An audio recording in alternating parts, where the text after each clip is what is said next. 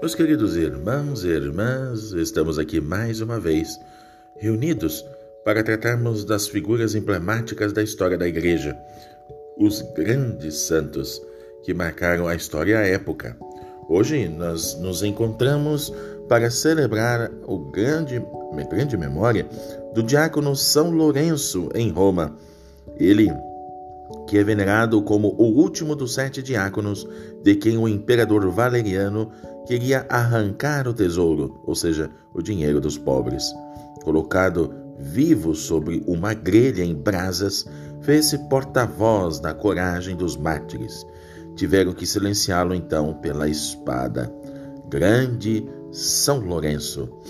Já queremos dedicar também a todos os diáconos que servem ao altar, sejam os diáconos permanentes e os diáconos transitórios, pedindo a intercessão de São Lourenço para que proteja, guarde a vida de cada um de vós.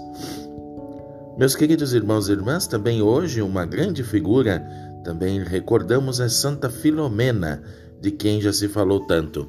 Pesquisadores sérios dizem que talvez nem tenha existido, mas o fato é que o santo cura d'Ars a venerava como muita confiança.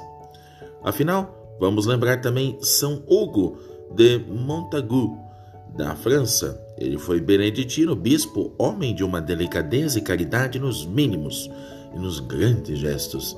Ele morreu pelos anos de 1136. Portanto, meus queridos irmãos e irmãs, os sofrimentos dos cristãos se unem aos de Cristo para se transformar em fonte de esperança para nós.